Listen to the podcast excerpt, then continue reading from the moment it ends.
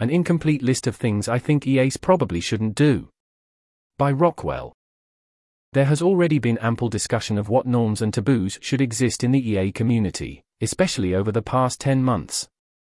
Below, I'm sharing an incomplete list of actions and dynamics I would strongly encourage EAs and EA organizations to either strictly avoid, or treat as warranting a serious, and possibly ongoing, risk analysis. I believe there is a reasonable risk should EAs. Here's a list of bullet points. Live with co-workers, especially when there is a power differential and especially when there is a direct report relationship. Date co-workers, especially when there is a power differential and especially when there is a direct report relationship. Promote drug use among co-workers, including legal drugs, and including alcohol and stimulants.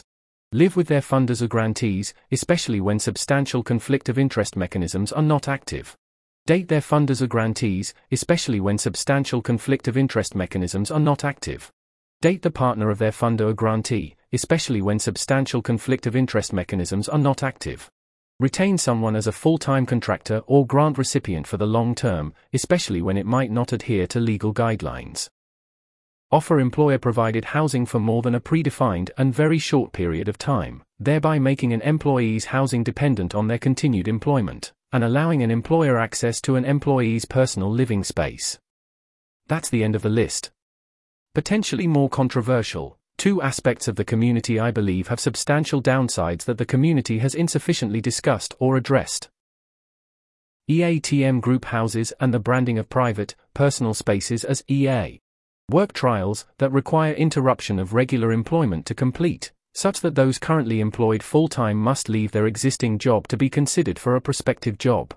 As said, this list is far from complete and I imagine people may disagree with portions of it. I'm hoping to state this as a position held by some EAs and I'm hoping this post can serve as a prompt for further discussion and assessment. This article was narrated by Type 3 Audio for the Effective Altruism Forum. It was first published on September 8, 2023. The original text contained one footnote which was omitted from the narration. To report an issue or give feedback on this narration, go to t3a.is.